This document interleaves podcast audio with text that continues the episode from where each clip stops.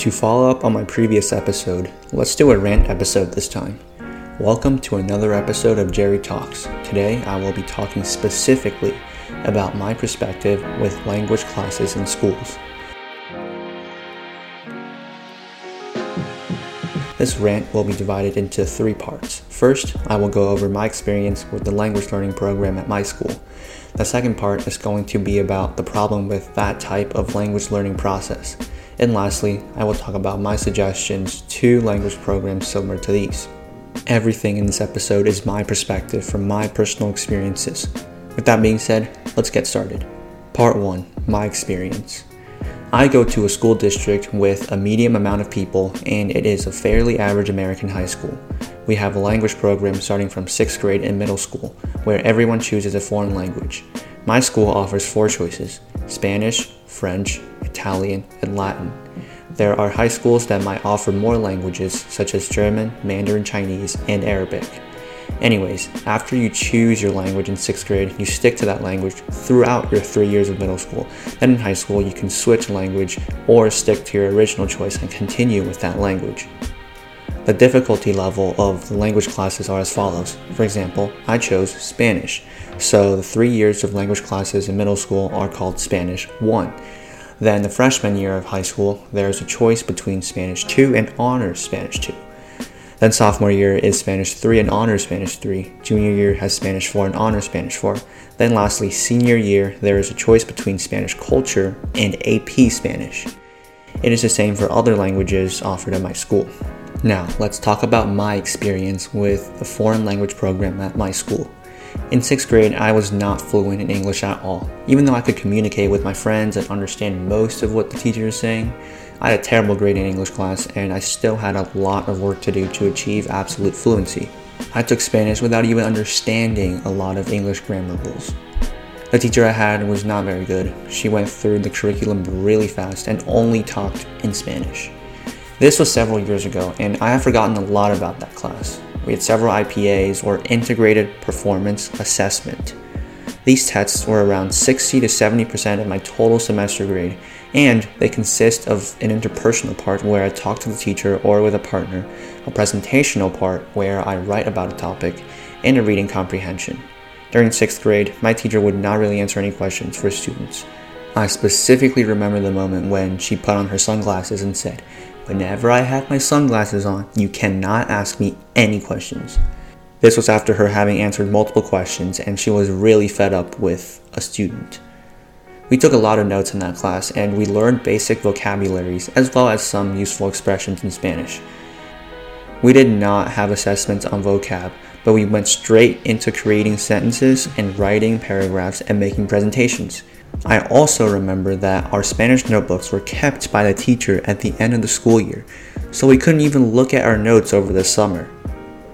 Of course, I would probably not have looked at my notes, but for some students, this might have been a big disadvantage. Moving on to 7th grade, I had a really nice teacher who was very good at teaching Spanish and loves her job. We got our notebooks back from the previous year. We did a lot of useful learning, such as listening to current Spanish songs and watching some basic videos about Spanish culture, while the teacher talked slowly in Spanish and explained some words in English. We also did a lot of group work and some presentations and videos with our friends, so it was a very enjoyable class. The teacher liked me a lot and always tried to help me and gave me good grades and helpful feedback. Many students truly learned a lot with her and ended the class with good grades. Now, I can't speak for other language programs, but the Spanish curriculum at my school is very broad and is up to interpretation. There is a specific topic about Spanish culture or a book that we need to read, but the teachers come up with their own ways to present and teach the material to students. It just so happens that my seventh grade Spanish teacher was the best Spanish teacher out of my middle school, and I heard that other Spanish teachers were very strict or not helpful, similar to my sixth grade Spanish teacher. I think the reason why my seventh grade Spanish teacher is so good is because she's also fluent in other languages, so she has a lot of experience in the language learning process. Therefore, she wants the best for her students, so she comes up with a different but better approach to teaching languages. 8th grade was also similar to 6th grade, and since we already learned the language for two years, teacher went very fast and we did a lot of presentations and individual readings as well as IPAs. Okay, so I don't want to make this episode too long, so I won't go into detail of my high school experience. But briefly going over it, I did not do very well freshman year and sophomore year. And since we got hit with COVID, I stayed home for junior year and did a little better in Spanish. Over quarantine, I downloaded HelloTalk and I started talking to people who speak Spanish. I added around 20 people who speak Spanish and I had some very good conversations with them. I even met someone from Argentina who was willing to call me and give me advice on my speaking. I also started watching La Casa de Papel or Money Heist in Spanish with English subtitles. I started researching more into Spanish, listening to Spanish music, learning the different dialects, and watching the news in Spanish. In the US, there are a lot of Spanish resources available, such as Noticias Telemundo. I consider the Mexican accent to be the standard because it is what I hear all the time in the US, and I think it is the most clear out of all the accents. However, I like the Argentinian accent the most because it is very fun to listen to and they speak with a lot of emotions and colloquial expressions, which is very cool. Part 2 The problems with these types of programs. Okay, so let's talk about my suggestion on the language programs at my school. I think language learning is a journey unique to everyone because everyone is different and they have different ways of learning a language. English is not my first language and it took me several years to get to where I am today. I know I still have a lot of work to do in terms of reading and writing, but I think I have no problem communicating with most people. I think the number one way to learning language is to immerse yourself in an environment where you can constantly hear that language even though you might not understand at first or you might not understand everything, you will pick up on some expressions or slang words that are very useful in day to day life. Grammar is important, but I think we do not need to place that much emphasis on grammar. We're getting tested on conjugation or conjugating the imperfect subjunctive tense and irregulars and adverbial clauses. Yes, they are used to some extent, but I don't think they are the first thing we should focus on, or the main thing we should focus on when learning a language. Over time, you will pick up the grammar rules and find some patterns on how to conjugate or use certain words in certain contexts. Recently, I was doing an assignment where I had to write 10 sentences about an article I read using the given adverbial clauses. I know it's good practice for conjugations and using the clauses, but these sentences are forced and are very awkward, and no one would actually say them in real life. I don't think we should be graded based on how accurate or how sophisticated our responses are to a question, or how much we write, or how many different verb tenses we use in a paragraph.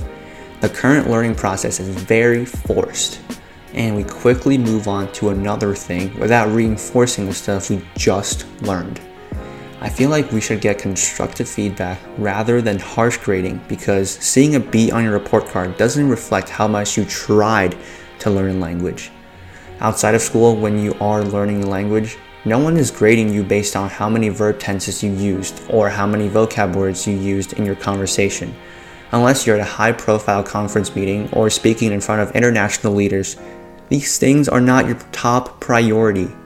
The purpose of learning a language is to communicate with as many people as you can and make sure they understand you. When someone speaks to you in not the best accent or uses somewhat of an awkward word or phrasing, you will still understand them and know what they're trying to say. It doesn't matter if someone makes a small conjugation error or uses a slightly simpler word instead of a longer, more complex word. When you're in another country ordering in a restaurant, you're not telling your whole life story to the waiter with eight different verb tenses and using AP level vocabulary. Achieving fluency takes time and practice. Language learning is like drawing. I'm just going to use a random object as an example. Let's say you're trying to draw a person. In the beginning, you don't know anything about drawing. You're just trying to learn how to hold a pencil and you're just beginning to learn a language. Maybe you know how to hold the pencil and you know how to draw the shape of a person or the silhouette and that's how much prior knowledge you have. Your end goal is fluency and comparing that to a very realistic drawing of a person. As you learn about drawing the structure of a person and coloring and shading, it's like picking up on different words of a language and learning expressions and sentences and grammar rules. A fluent speaker is like a professional artist who is very good at drawing, let's say the person, they see your drawing and they know that you're trying to draw a person and they will offer you feedback and suggestions of encouragement. Instead of that, learning language at school is like the professional artist criticizing you, mocking you, laughing at you on how you drew the nose sideways or the hand a little too big. That is not what we need when we learn a language.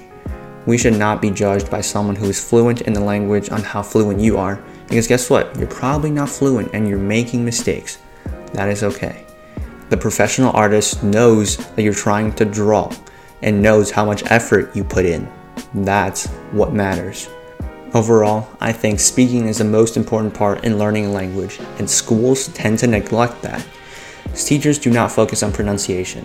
My sixth grade teacher did not care if you pronounce every word wrong in an American accent, and some people just did not try at all. Now in high school, we get points off for having a bad pronunciation, and some people have been saying words that way for the past five years. Now, I can't speak for languages that are not phonetically consistent, looking at you, English. But Spanish is pretty phonetically consistent, and there are not as many exceptions as English, so mastering the pronunciation is a huge step towards fluency. Part 3 My suggestions and advice. In short, I think the language learning program should be completely reformed at my school. The traditional way to learn a language is not the best way or the most efficient way to learn a language. I think people should focus on being able to express themselves as much as possible with the intended language and put their emphasis on being able to understand native speakers. Listening and speaking should come before reading, writing, and in depth grammar. I want to conclude this episode by talking about my experience with learning English. I have to admit, the beginning was the hardest part. Learning basic expressions and mimicking how native speakers talk is the most important thing. I took English for four years in an elementary school in another country before moving to the US, and I got really good grades on assessments. But I was totally unprepared to start talking to native speakers. I could only understand maybe 40 to 50% of what the teacher is saying, but it was elementary school, so no one really knew what they were doing. I pretty much had to start from square one again and make flashcards and memorize words. I thought I mastered English grammar, but looking back at my notebooks from elementary school, I made common mistakes that I thought I would never make, and my sentences were awkward. Sentence structure and syntax don't exactly have equivalents in another language, and it is something you pick up after being exposed to that language for a long time.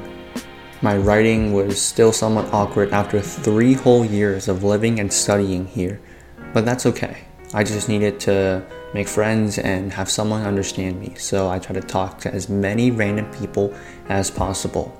I'm very talkative and extroverted, so I didn't feel awkward or anything, but it was hard seeing people laugh at your grammar or make fun of your accent or your lack of knowledge on American culture. This will happen to everyone, and that's okay. These things will stick with you, and you'll never forget those things again. So, yeah, Consume as much media as you can in the language you're trying to learn and talk to native speakers. Write down your mistakes. Practice speaking to yourself. Record yourself talking and mimic the accent you want to speak with. That's about it. Thank you for listening to this episode of Jerry Talks. Hope you enjoyed my rant.